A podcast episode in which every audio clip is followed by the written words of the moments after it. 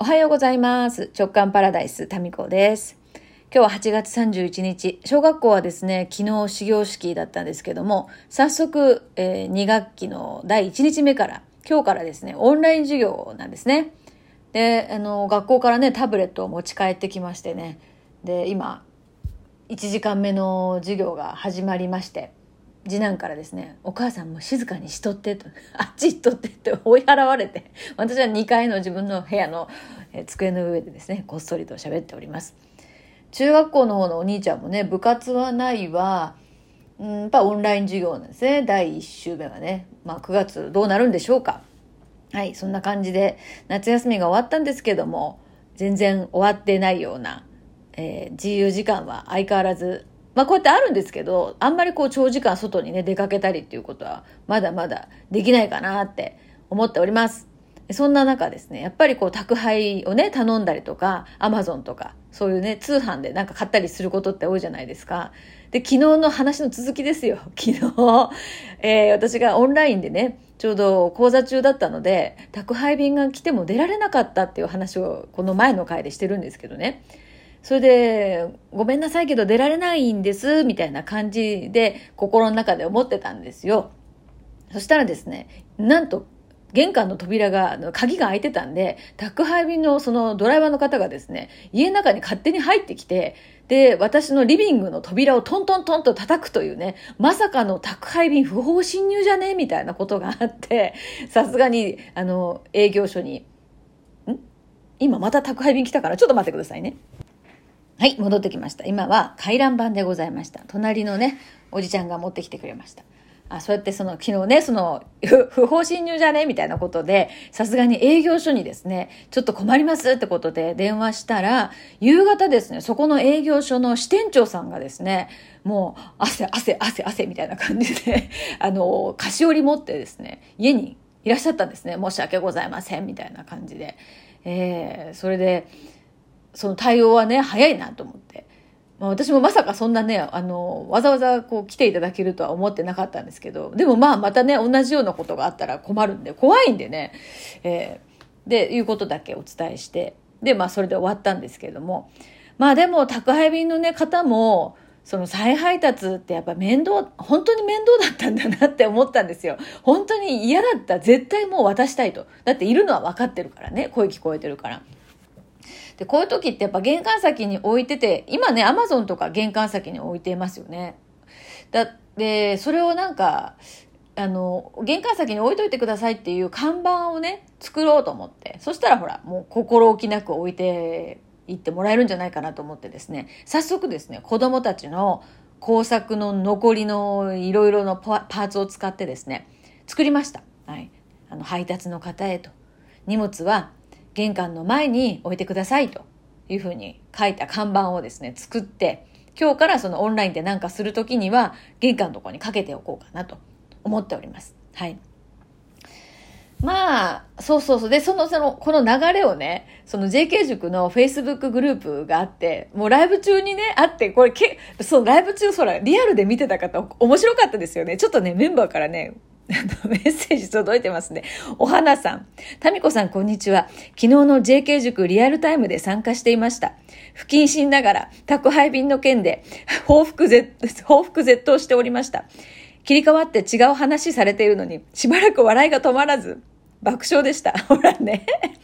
タミコさんご自身は怖怖かったかもしれないのにごめんなさい。いや、むしろ笑いの提供ありがとうございましたね。本当におかしかったですよね。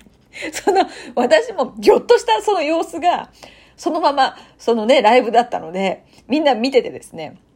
すごい、あの、すごいびっくりしてたって、自分が多分思ってる以上にびっくりしてたみたいですよっていうそのコメントがね、Facebook グループにあったので、いや、お花さん本当ありがとうございます。面白かったですよね。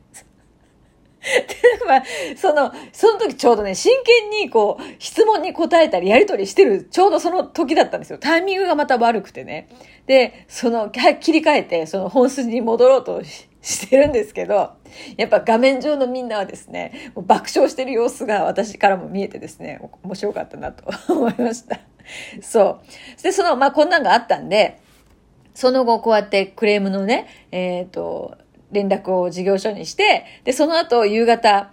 そこの支店長さんが挨拶にお詫びに来てくれて、そして、やっぱこっちも私もなんかできることないかなと思ってこんな看板を作りましたまで、え投稿してそれで終わってたんですよ。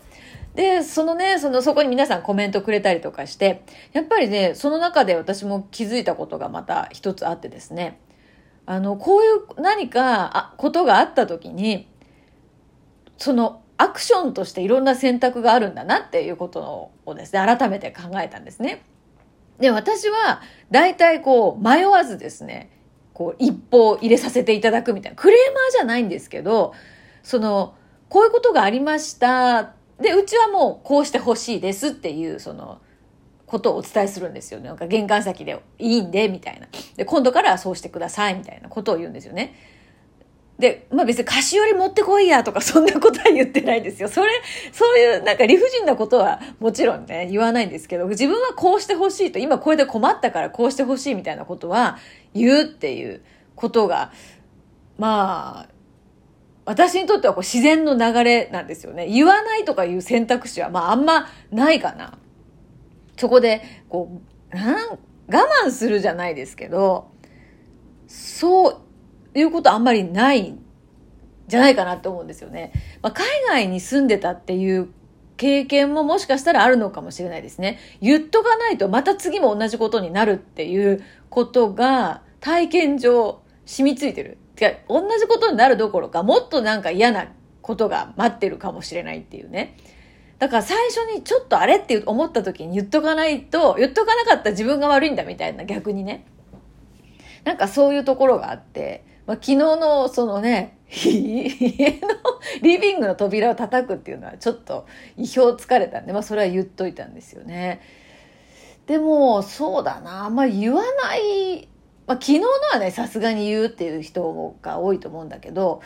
あんまり言わないこととかもしかしたらあるのかな？どうなんだろうね。と思いましたね。うん。で、でその、私は結構そのクレームだけじゃなくて、結構なんか言うなと思って。こういうのおばちゃんっていうのかなって思いましたね。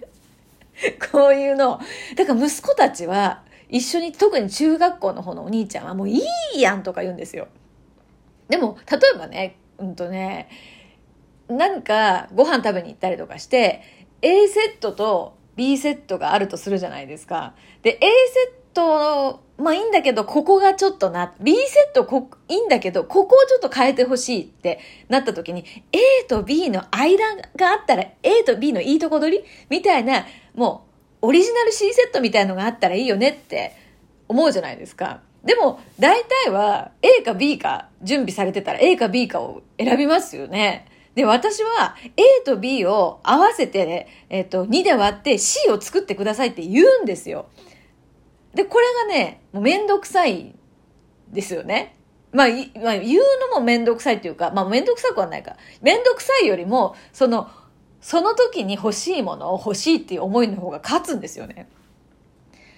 例えばなんかサラダ、サラダみたいなのだけを頼んだ時に、ちょっとだけパンが欲しいとかあるじゃないですか。でもサラダにパンついてないんですかって聞いたらないって言うから、じゃあつけてくださいって言うんですよね。で、それメニューにありませんって言われるんですけど、え、メニューになくても、なんかどうにかなりませんみたいなことを言ったら出てくるんですよ。もちろん有料ですけどね。みたいな感じで、まあ、わがまま、捉え方によってはそうなのかな。なんか自分はなんかこう、これが欲しいんですとか、こういう風にしたいんですみたいなのがあったら、それを言う。で、言ってできなかったらもうそれであ、そうなんですね、なんですけど、とりあえず言うまでは、やることの方が多いかな。で、大体ね、それでね、いろんなことが出てくる。例えば、なんか旅館とかも、インターネットで見た時に満室とかなってるじゃないですか。なって、なってたとしますよね。でも、電話してみるんですよ。で、なんかあいにく満室ですみたいなことになったりしても、え、でも、なんとか一個、あの、ありませんかって、もう一押しするんですよ。そしたら、あるんですよ。そう。っていうことが多い。だからね、そこに書いてある、その、セレクト以外のものをですね、これが欲しいんだって言ってみたら案外その出てくるよっていうことですね。うん。去年かな？クリスマスケーキもそうだったよね。確か。言ったかもしれないけど、もう受付終わりましたって、その、ね、事前申し込み終わりましただったんですけど、いや、そこをなんとか1個みたいな。したら、もう内緒ですよみたいな感じで、1個ぐらいなんとかなんでしょみたいな。そういうなんかね、おばちゃん的な、な、なんていうか、それが、まあ、でも結構若い時からあんのかな？ですね。うん。でもダメだったらそこで諦めるっていうことなんですよね。だから意外とそういうことって多分ね今思い出せないけどあると思う。うん。で息子たちは本当にそれに対して嫌がります。なんだ、例えばさ、お店に行ってなんかここ暑いだ寒いだとかあるじゃないですか。でも、うちの夫とかですね、なんか寒い寒いとか言いながら、なんか上着車から取ってくるとか言うんですよ。で、私からしたら、なんで寒いって言えばいいじゃんっていう感じ？なんでわざわざ車に、もうそれも選択肢ですけど、車までむっちゃ遠いじゃないみたいな。え、これエアコンちょっと弱めてもらえますって言えばいいだけですよね？って私からすると思うんですよね。で、ここら辺でね、なんか、えなんで言わんと？みたいな感じで夫婦間の中でもね、なる。それでもこれね、全部こう、何、一斉の空調なんですとか言われればそれまでなんですけど、でも、そのね、ここの間夫となんかあれうなぎ屋さんだったかな？なんか行った時にちょっと弱めてもらうとかそんなん全然できましたしみたいな感じでとりあえず言ってみるってありだよなって思ってるんですよ。昨日の宅配便もねそれで、まあ、昨日のはちょっと分かりやすい例で、まあ、それ言うでしょみたいな感じだったんですけどそこからちょっと自分を振り返ってみました。